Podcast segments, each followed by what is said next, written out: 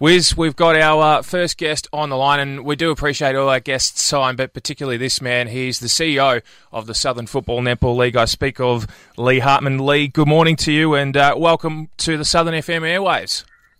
Good morning, boys. No worries at all. Thanks for joining us, Lee. It's Wizz here, mate, and uh, good to hear your voice again. It's been a little while. Um, so now the boys, we've seen an announcement recently that uh, the Southern Footy and Netball League, along with the Essendon and the Western League, uh, have uh, decided that they're keen to go ahead, but they're operating with a zero dollar salary cap. Um, it's a pretty complex thing, Lee, isn't it? Yeah, it is. Um, there's lots of pieces to the puzzle, um, but yeah, we just felt the three leagues ourselves, and obviously working with the Ammos as well, who were still looking to get away. Um, obviously, paying nothing. The four leagues thought that that would be the best way to go forward, especially with Northern and Eastern pulling the pin, and you know several of their their players, you know, potentially still looking for a kick, flooding or coming into other leagues. Um, we just didn't want that to be a detriment um, or the financial risk to our club, so um, we got on the front foot and made that call. Yeah, there are, and, there, and there is risk, of course, associated with this. We're, we're trying to cut through to uh, the real hard stuff on this, and we're really uh, glad that you've joined us. I know there's a lot of chat around. You see it on social media. I've spoken to a lot of friends. Are all saying, "Look, I love my footy. I miss my footy. I really want to get my footy back." Um, but we really can't afford to make these decisions based on these emotional arguments. This is all about financial sustainability and safety, isn't it? Yeah, safety is obviously paramount. It's the number one consideration, um, and then obviously the sustainability of our clubs. Um, you know, is um, the next cab off the rank. There, we've got to make sure that our clubs, if we do get away, can afford it. Um, there's no good, you know, putting clubs in the debt. Um, some clubs further into debt, and you know, trying to make that up in future years. So we, we're very mindful of that, and we've made some decisions, some other decisions to help with that. Um, but yeah, we're, we're very mindful of that. So I'm mindful too that there are clubs out there. There's always the haves and have-nots. So there'll be, and given the tribal nature of it, there'll be some out there that are in a financial position where they can proceed, and they'll be. I can almost hear some of them saying, "Well, you know, if they can't afford to play, you know, stuff them." But I think the bigger picture here, and we've heard this said, we're all in this together. Uh, you know, they, really being critical clubs that can't afford to play is probably the wrong thing on behalf of the other clubs because uh, if some of them go broke, uh, they'll be criticising the league next year for having a Mickey Mouse competition with half the number of clubs if uh, if it doesn't work for some of these guys. So it's the big picture that we're looking at here, isn't it?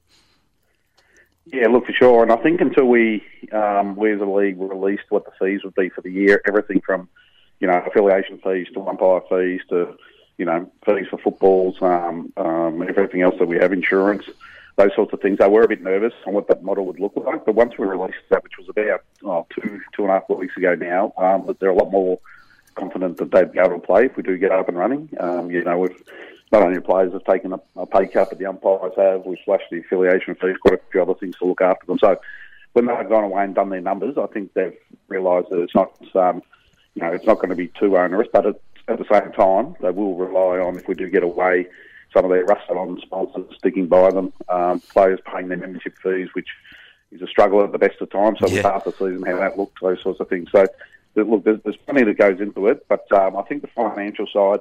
Look, when we first went to them, there was probably half and half, sort of 50-50, and then um, since we've had those um, presidents' meetings, we've had a couple of in the last two weeks. Um, yeah, it's probably pretty much everyone's on board. When you saw other metro leagues such as the Northern and the Eastern leagues come out and make a statement saying they're they're completely writing off their seasons in 2020, did that come as a shock to you?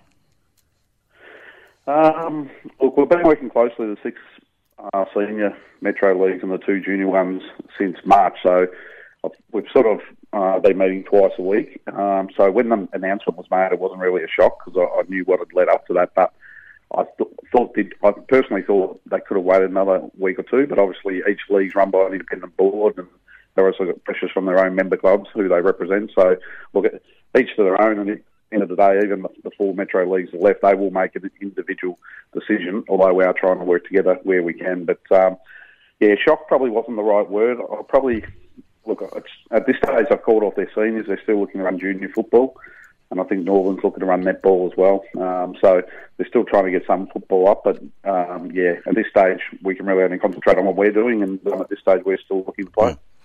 So, looking ahead, should there be a, a season for the Southern Football Netball League? Is it primarily going to be uh, seniors first, or do you see reserves, under 19s, even potentially thirds, and women's footy in the scene with netball as well? Yeah, we canvassed our clubs on this. Um, we weren't too sure what they'd say, but they all came back very strongly and said it's one in all. So if we're running competitions for seniors, we should be doing it for the rest.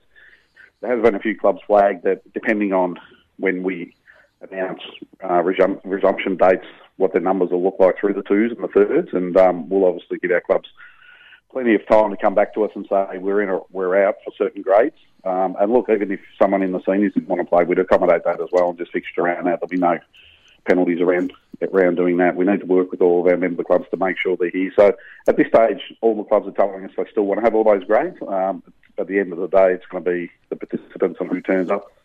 Would you be encouraging some clubs, local clubs, say for an example, a St Paul's and a Bentleigh coming together for the sake of putting a reserve side together to have a competition of reserves or under 19s or whatever competition it may be? Yeah, potentially. And we've spoken to some clubs that have got thirds that if we do end up having gaps in the reserves, you know, we can push some third sides up. We've also got Sandown who play in the thirds only, don't have, not in the in the divisional structure. That they've indicated that um, it's the preferred option to play in the thirds, but if need be, because um, Cerberus has had to withdraw, um, being part of the ADF, um, that they may pop up as well. So look, there's plenty of options for us. It's just a matter of at the end of those clubs entering um, the sides that they wish. If you've just joined us, you're listening to Beyond the Boundary special post COVID uh, we're calling it post. I guess it's not quite post yet. Local footy special. And we've got Lee Hartman, the CEO of the Southern Football and Netball League, on the line. Lee, I'm keen to unpack uh, what you're talking about reduced rates and fees and umpires' fees and how that actually looks. Because as an organisation, you're responsible as chief executive for making sure that you're sustainable. So I mean, presumably you guys need to be uh, scratching out a few invoices as soon as possible as well. So how does it look like in terms of the overall cost for a club? Yeah, well, it's, it's always been based on um, what teams you enter and what division you're playing and those sorts of things. So, but look, as a rule of thumb, um, if we end up getting um, half a season away, and I just saw Dan Andrews' press conference before I jumped on the line here, and that's very encouraging what he's had to say this morning about resumption of playing. Uh, the affiliation fees would be prorated. Uh, the umpires have taken a um, a 20% cut across the board, but we've also been able to, um, I suppose, streamline what umpires we actually need you know, in the lower grades, we won't be having boundaries and those sorts of things just to save costs. So their their total cost for umpires will be about a third of their normal full total okay. um, yep. um, cost. Um, footballs, we said to them, normally they take 12 in a year. We said that's out, out the window. If you've got footage from last year, use those. But if you need to buy some, we'll, we'll sell the cost and those sorts of things. So we've really, we've really, um, you know, dived right into it and said where we can save you money, we will. And the clubs have appreciated that.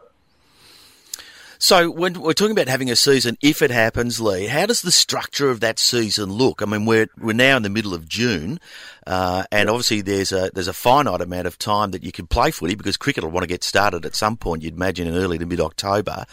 So are we talking maybe nine games in a shortened final series, or how does it work? Yeah, look, the clubs were adamant when we spoke to them that for a season to get underway in each division, they want to play each other once as a minimum. So obviously in, in 1 and 2, that would be nine rounds, and the other divisions, seven rounds. Um, but based on what Dan Andrews has come out this morning and said con- contact training can start from July 13 and playing can start a week later from July 20 for adult sports, um, we could potentially start on July 25th. Um, August and September have nine Saturdays this year, so there's actually 10 Saturdays between Saturday, July 25th and the end of September. Um, and AFL Victoria and Cricket Victoria, you're, you're probably aware, came to an agreement to allow um, community leagues to play finals during October as long as they're not using district or sub-district grounds. So that's been a great um, win for us because we, we don't use those for our finals. So, um, you know, the lower division's probably three weeks. Uh, we do need to finish by October 17. Um, that's, that's a requirement of um, agreement with cricket as well um, and potentially the AFL Grand Final maybe on October 24 or 31. So we obviously need to finish before then. So, look, I think we could get nine or ten rounds and three or four weeks of finals. I think that's going to play out okay. The big question mark is still around crowds and those sorts of things. Mm. Um, there wasn't much clarification on that this morning from the Premier, so we just need to delve into that before we make any final decisions. But the first step is getting the dates and seeing what it looks like, which we now have. So that's um, a good step forward. Sounds like the crowds are the critical thing too. We saw uh, interesting last night on TV some uh, small crowds at the Adelaide Adelaide Oval, so that's a start. Um, I'm wondering about your team in there at head office as well, Lee. And obviously. Um, there are a lot of people and resources in there that have got to make these competitions fly. But in these times, I'm aware that people have had reduced hours, reduced wages in order to manage costs. How, how's that affecting you and the team? Are you uh, you obviously working for about twenty bucks a week at the moment, or? yeah, thank God for JobKeeper. Um, look, to be honest, without the federal um, JobKeeper, we, we would have had to put people off. There's just no doubt about that. Yeah. Um, as a league, you know, we've made a massive investment. Um, a, a cash investment into um, RSEA Park um, some 18 months ago, um, which was um, quite quite took a big dent out of our cash flow. So yeah, there's no doubt there's no, there's no doubt that um, you know with these times and having no income.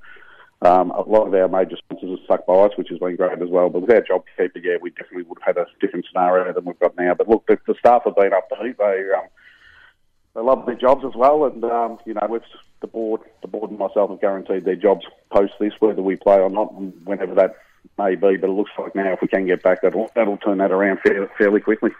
So I've got one other question, and and this is a hypothetical in some respects. I was talking to a friend of mine who's a lawyer during the week, uh, and, we, and we talk about safety, and obviously there's measures in place guided by for Victoria and all those sort of things around uh, keeping things clean and what they can and can't do.